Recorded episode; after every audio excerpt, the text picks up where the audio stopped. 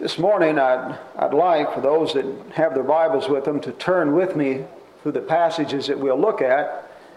And also, if you desire, to think about them between services, and, and we'll talk about the principles involved uh, in the lesson tonight. Many times when it comes to the New Testament, we have talked about the difference between the New and the Old Covenant. And among those differences, uh, there have been those that said that and taught that the New Testament emphasizes the spirit of the matter, uh, emphasizes a condition of heart, uh, as opposed to the Old Testament that was very legalistic and did not emphasize a certain condition of heart. What I'd like to do in these passages, first from the Old and first from the new and second from the new is to show that in your relationship with God, the most important thing from your standpoint, not from God's standpoint now in, in what He's done, but the most important thing from your standpoint as pertains to your right standing before God is an attitude of heart, a condition of mind, your feelings, if you may.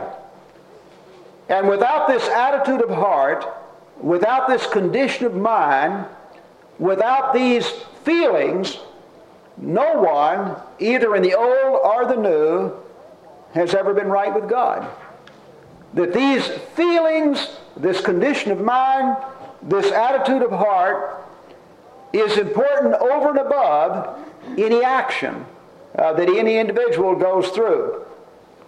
Let's look at the passages and see how they're taught in the old and, and then look at the new and then after that make application to ourselves. But before we do we'll sum up by looking at at what should happen uh, today to cause us to have these kind of feelings. Now in the old they were expected to have these feelings based on something else. Uh, we have something that goes even beyond that to motivate and to cause us to have this kind of feeling Turn first to Psalms 51. This is David's prayer to God after his sin. Uh, David has committed adultery with Bathsheba. In trying to cover up that adultery, he has had a man put to death. Uh, he's now been rebuked and exposed. Uh, David knows that according to the law of Moses, he should be killed. Legally, his life should be taken. And so, knowing that he has done something worthy of death, uh, knowing how he looks in the eyes of God, knowing that he's not only committed adultery, but that he has lied and had a man murdered and has tried to deceive other people in the process, in this frame of mind, he goes to God in prayer. Have mercy on me, O God, according to your unfailing love, according to your great compassion blot out my transgressions. Notice, first of all, David went to God because he understood something about God. To David, God was not a legalistic father who was ready to zap him every time he did something wrong. But God was his Father in heaven. He had given him rules. It was for David's good. David had broke those rules. But the reason David instead of running, is turning back to God, is that notice now, have mercy on me, God, according to your unfailing love. David was confident that God loved him. According to your great compassion, blot out my transgressions, wash away all my iniquity, cleanse me from my sin. And so David was confident that God not only loved him, but that God was compassionate and merciful and that it wasn't beyond love and compassion and mercy to wipe out sin. And so a knowledge and understanding of the character of God motivates this prayer of David. I know my transgressions. My sin is always before me. In other words, I can't get away from it. I don't sleep at night. Uh, it's always there. I know what I've done. I know it's wrong and it bothers me. Against you only have I sinned and done what is evil in your sight, so that you are proved right when you speak, and justified when you judge. Notice an attitude of David again. He's not saying, Well, God, you ought to understand I did this. After all, she was dressed in a certain way. Or, God, you can understand why I lied or had a man murdered. I mean, look at the shame uh, that would have happened to me had they found out that I had done this. Or, God, you shouldn't have allowed me to have been tempted in this way. But rather, he says, uh, I know my transgression. It's always before me. I know I've sinned against you. And, verse, and then the latter part of that verse 4 you are proved right when you speak and justified by what you judge. So, God, you're in the right. Your judgment is true. I stand condemned, and I realize it. One of the first steps, then, of a right standing before God is, first of all, recognizing that God is not just the creator of the universe, but that God has made you in His image, and He loves you, He has mercy, He's compassionate. But then the next step is that when we make a mistake, the best way before God is to simply be honest. And don't throw the blame on somebody else, but put the blame where it is. Recognize that we deserve the consequence. We are the ones that have made the mistake, and God is just in His judgment. Surely I was sinful at birth, sinful from my mother that conceived me. Surely you desire truth in the inner parts. You teach me wisdom in the inmost place. Cleanse me with hyssop, and I will be clean. Wash me, and I will be whiter than snow. Let me hear joy and gladness. Let the bones you have crushed rejoice. Hide your face from my sins and blot out all my iniquity. Create in me a pure heart, O God, and renew a steadfast heart within me. Do not cast me from your presence or take your Holy Spirit from me. Restore to me the joy of your salvation and grant me a willing spirit to sustain me. Then I will teach transgressors your ways, and sinners will turn back to you. Save me from blood guiltiness, O God, the God who saves me, and my tongue will sing of your righteousness. O Lord, open my lips, and my mouth will declare your praise. Now, notice the key to the whole passage here as David goes to God, verse 16 and 17. You do not delight in sacrifice, or I would bring it. You would take no pleasure in burnt offerings. The sacrifices of God are a broken spirit, a broken and a contrite heart. O God, you will not despise. In your good pleasure, make Zion prosper. Okay, for our purposes, let's stop right there. Under the old law, when a person sinned, he offered a sacrifice. This sacrifice, we understand now, typified the Christ to come. The sacrifice said that even when you repent, there has to be an atonement for your sin, and therefore the sacrifice. But David says, God, I know that the important thing is, is not me just doing this physically. I know that what you really want is a condition of heart on my part. So he says, You do not delight in sacrifice, or I would bring it. You take no pleasure in burnt offerings. Well, what about it? After David's sin, did he sacrifice? Well, there's several specific examples, isn't there? After David sinned, that he went out and offered the sacrifice. Well, did God ask him to? Yes. Well, what is he saying here? The sacrifice of God are a broken spirit, a broken and a contrite heart. Oh God, you will not despise. David is putting the emphasis where it should be. And that is that if my heart is not really sorrowful, and I don't really understand how that I have sinned and I am responsible for it and I'm really sorry for it and I'm really changed my mind and I've really, if I don't have that condition of heart, then I can offer sacrifices all day long and it has no meaning whatsoever.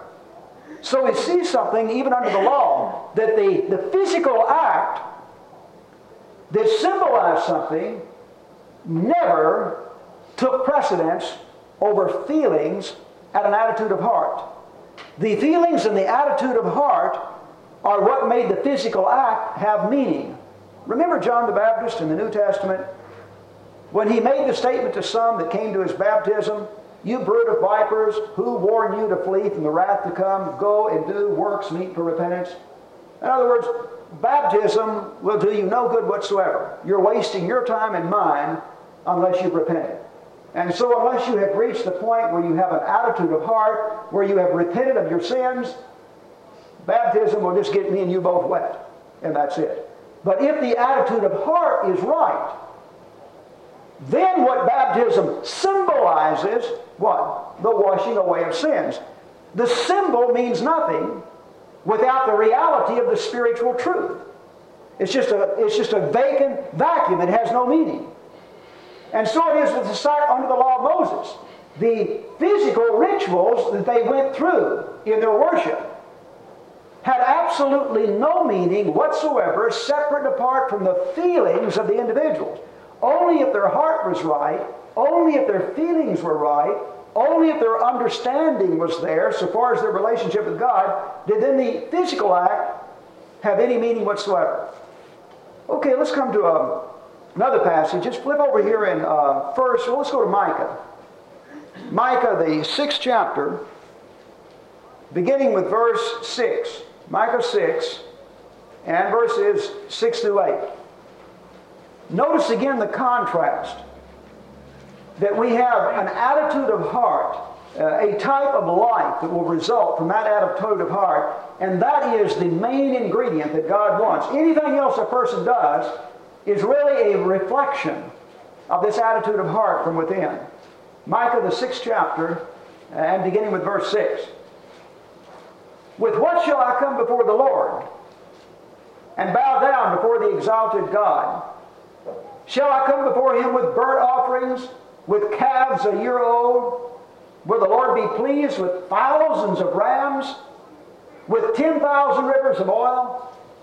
Shall I offer my firstborn for my transgression, the fruit of my body for the sin of my soul? Okay, let's pause there. He said, What shall I come before God with? With burnt offerings, thousands of rams, 10,000 rivers of oil. Well, under the law of Moses, they offered animal sacrifices. They had the anointing with oil and the various washings with oil and all of these physical elements, just like we have physical elements in the Lord's Supper, in our worship. We have a physical element in baptism that's part of the Christian experience. And so the writer is saying, How do I approach God? What do you want me to do, God? To, to be baptized? Uh, to pay for the Lord's Supper 50,000 times? What do you want to sing a million songs? What do you want me to do? He showed you, O oh man, what is good. And what does the Lord require of you? But to act justly, to love mercy, and to walk humbly with your God. The sacrifices under the old law for a person who was walking in a just way, who loved mercy and was humble before God, then they took on meaning because they represented what was in the human heart. And so a physical act in worship can have its meaning only in response to what is in the human heart. And it can stand for something only if that something is, is in the human heart. But the physical act has no meaning whatsoever. There is nothing about the physical act that sanctifies anybody before God. There is no physical act that anybody can do either before or after he becomes a Christian or before or after he becomes a Jew that's going to sanctify that person before God. What is important is a condition of heart. And if that condition of heart is there, then physical acts that stand for certain things can take on meaning. And so, speaking to people at that day, and if you read the whole context in Micah, you find out that you had individuals who, on the one hand, claimed to believe in God, and they worshiped, and they offered sacrifices, and they apparently were willing to offer rams by the thousands as sacrifice to God. But there was very little justice, very little love and mercy, and very few people walking humbly before God. And so maybe then translated that no matter how many church buildings, no matter how many people decked out in a suit or a nice dress that's, that's gone to that church building on Sunday, no matter how many Lord's Suppers are going to be eaten, or how many people that are going to be immersed, or how many songs that are going to be sung, none of that will substitute for an attitude of heart involving love, mercy, humility, a love for justice and righteousness. If that attitude of heart is present, then the physical acts that are expressive of certain things can themselves be meaningful. But the meaningfulness of any physical act only takes place after the feelings and the attitude of heart are established as right before God. Let's turn back to another prophet, Amos, the fifth chapter. Amos, the fifth chapter, beginning with verse 21.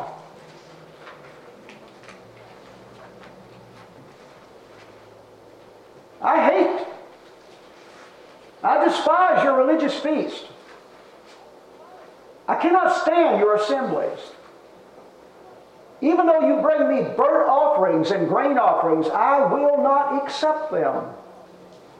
Though you bring choice fellowship offerings, I will have no regard for them. Away with the noise of your songs. I will not listen to the music of your harps. But let justice roll on like a river, righteousness like a never failing stream. Same message, isn't it? Religious feast, and he says, I hate them. They came together in their assemblies to worship God, and he said, I, I cannot stand your assemblies. They offered burnt offerings in obedience to the command given by God, and he says, I will not accept them. I have no regard for them. They were singing songs and playing the harp, and he says, Your songs are so much noise, and I don't want to hear your harps. But let justice roll on like a river, righteousness like a never failing stream. I wonder sometimes when I read that how anybody can read the prophets and look at the history of Israel and make statements that the God of the Old Testament somehow was some legalistic person that and that everything about it was so legalistic and there was no mercy or compassion. God has always been a loving Heavenly Father that was concerned about what we felt in our hearts. And worship in the Old Testament and the New Testament, from God's standpoint, has never been the type of thing where people could go through some rituals and that would somehow substitute for a lack of godliness in life. Now, how would you translate that to the New Testament? I hate, I despise your religious feast.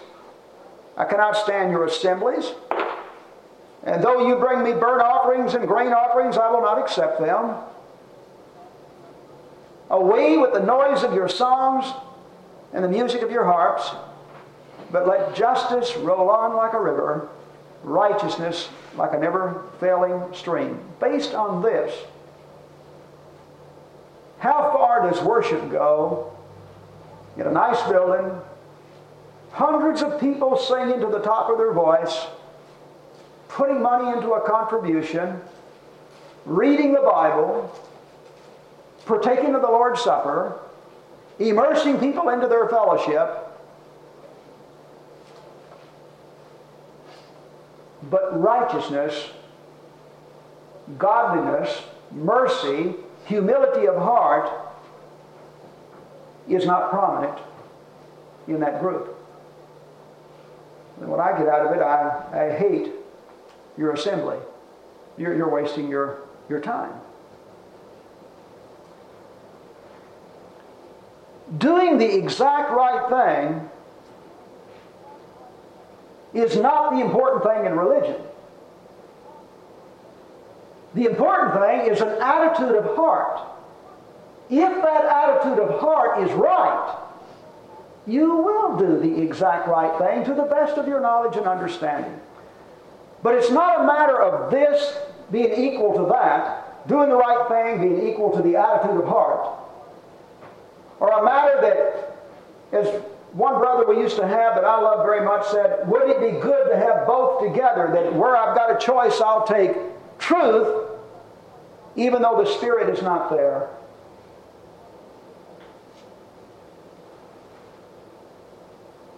I don't believe it's valid. I don't believe that truthfully going through some right acts, properly mercy, properly eating the Lord's Supper, properly calling ourselves, properly doing anything, will ever, in any sense, by any stretch of the imagination, substitute for an attitude of heart and for feelings. Singing songs that are accurately written will not substitute for an attitude of heart that means what is said. Put yourself in the Lord's place.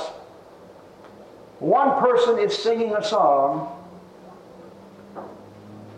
believing every word that he's singing, and it truly represents his thinking. And when he says, Jesus, I surrender all, he believes it in his heart and wants it. There are a few mechanical things about that worship that are wrong due to the ignorance of that person whose heart is, is with the Lord. Somebody else is singing that song legally correct. Nothing wrong in any sense. But the feeling is not there. Their words are being sung, but they really don't represent what's in the heart. Which one do you think is right before God, or either of them right?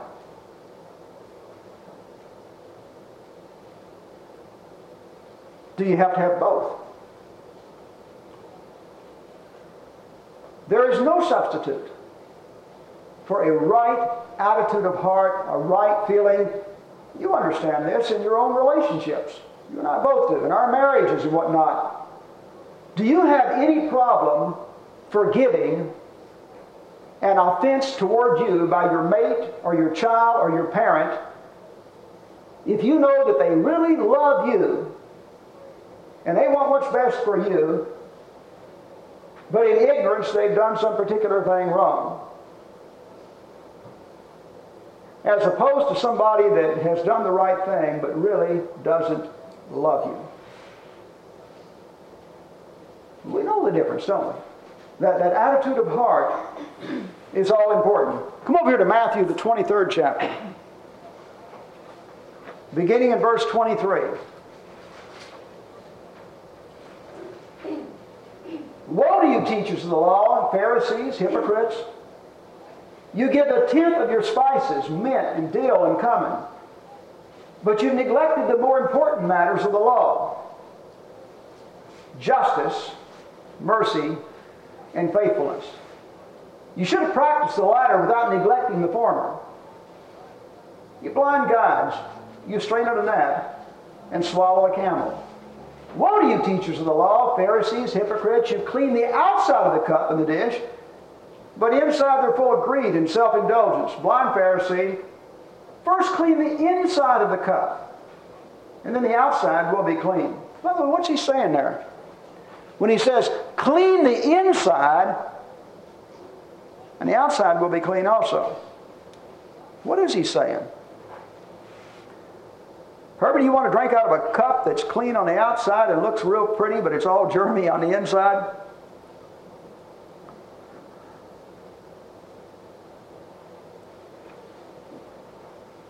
There, the problem here was one of emphasis, wasn't it? It wasn't one of uh, uh, giving 10% down to the last garden herb. That was right, wasn't it? That wasn't the problem.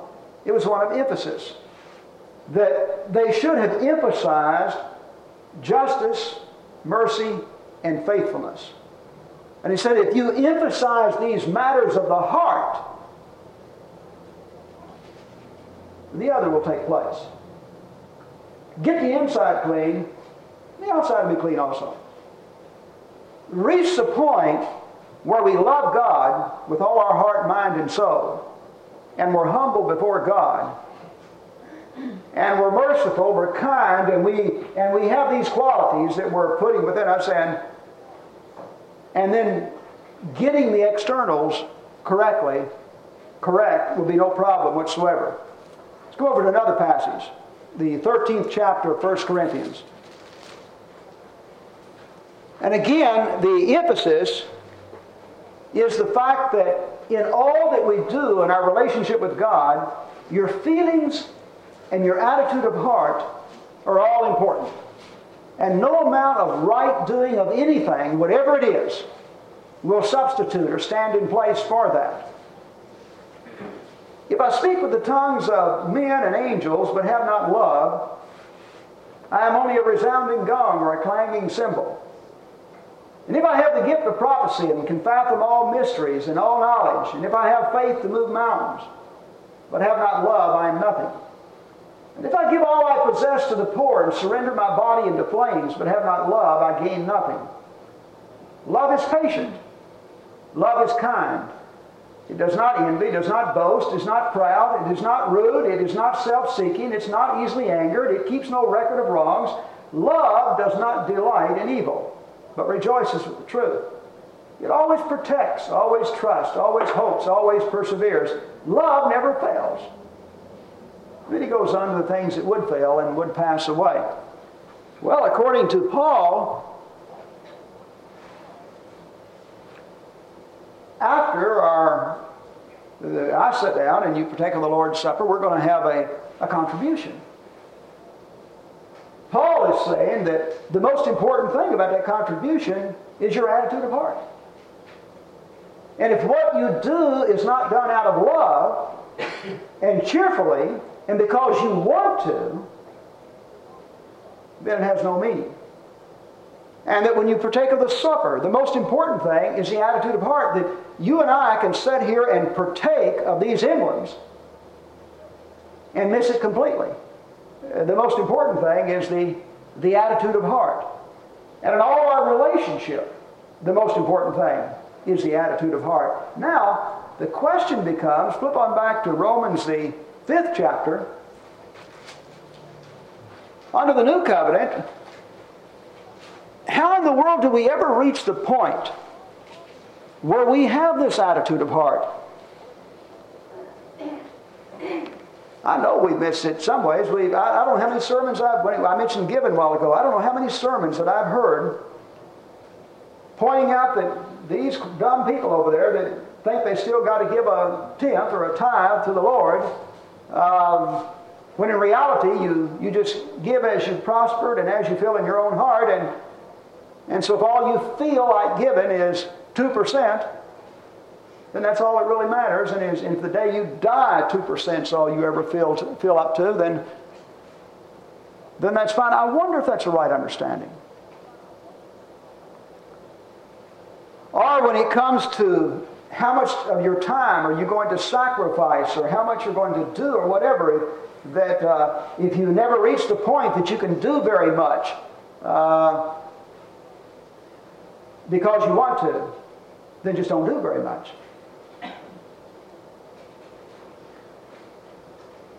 Look at this in the fifth chapter. Since we have been justified through faith, we have peace with God through our Lord Jesus Christ, through whom we have gained access by faith into his grace, in which we now stand.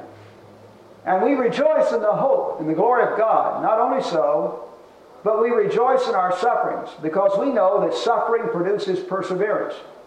And perseverance, character, and character, hope. Hope does not disappoint us. God has poured out His love into our hearts by the Holy Spirit whom He's given us. You see that at just the right time, when we were still powerless, Christ died for the ungodly. Very rarely will anyone die for a righteous man, though for a good man someone might possibly dare to die. But God demonstrates His own love for us in this while we were still sinners, Christ died for us. How has God poured out His love? The whole subject there is the access we have into God's grace through our faith in Christ. The Holy Spirit is the agent that's revealed all this information. And so he says, God has shed his love, poured out his love into our heart by this great act that he's accomplished. Now, how do we reach the point where we feel the way David felt the way Micah said that we should feel, or Amos said we should feel, or Jesus said we should feel? How do we reach the point where we feel in the way Paul said that we should feel? Well, Paul's giving you his answer as to why he felt the way that he did. In fact, hold your place there again, we'll come back to it. And look over to 1 Corinthians, the 15th chapter, and, and verse 10. Paul makes a statement there by the grace of God, I am what I am.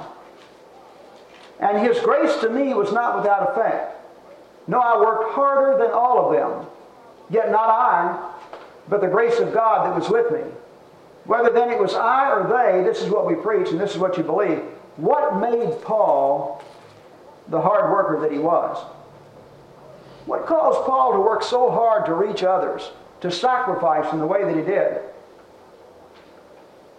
His understanding of the grace of God, wasn't it?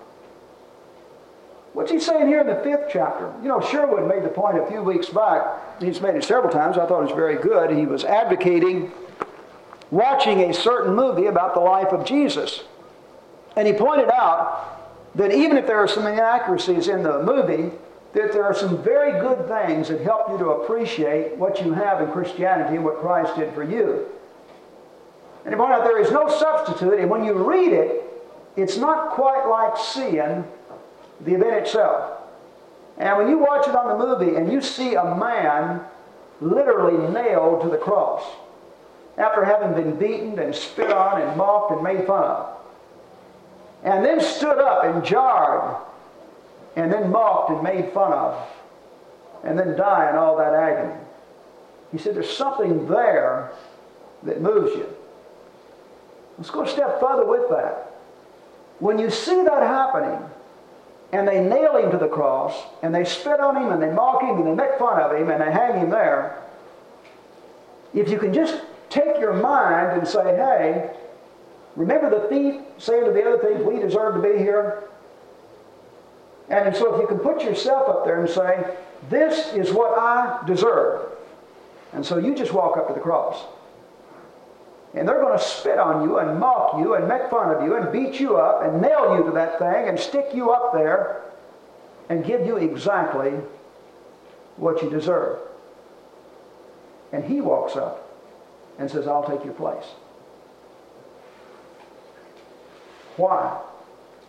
Because I love you. I don't know how that a person can understand what's involved in what Christ did for us and have any problem in loving God with all his heart and all his mind and all his soul.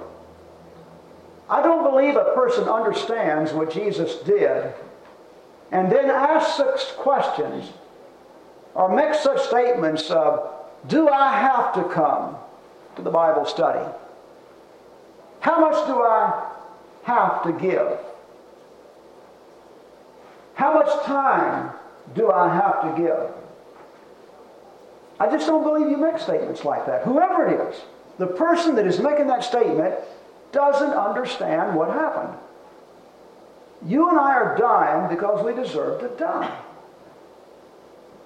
But we can have eternal life because He took our place. And He suffered what you and I deserve. And it seems to me our only response is what Paul's was.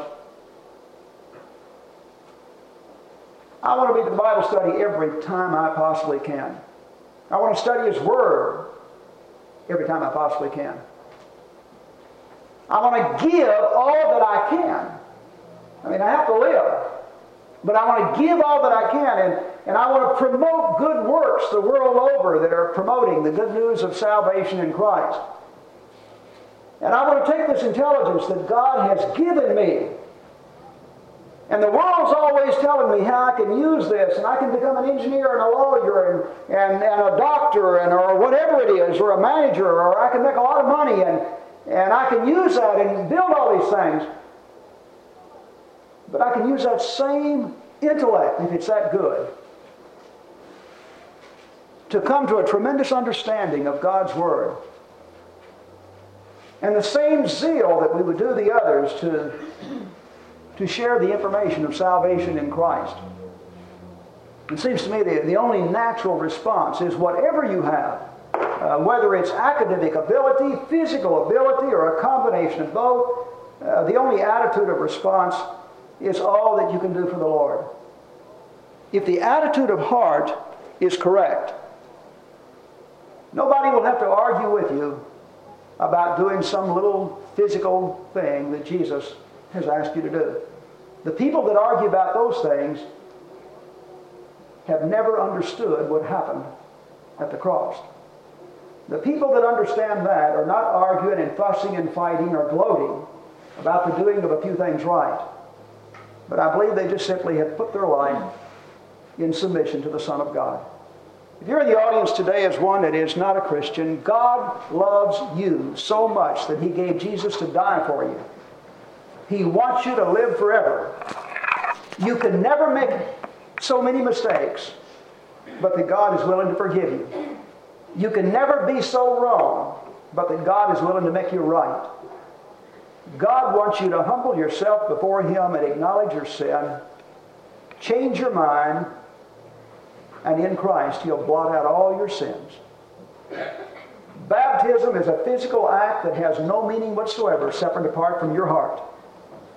But if you understand that God wants you to identify with the death, burial, and resurrection of His Son, and, and He wants you to put His trust and repent of your sins and have the remission of your sins, with that understanding, then that physical act can symbolize your identification with the death, burial, and resurrection of Christ and the washing away of your sins.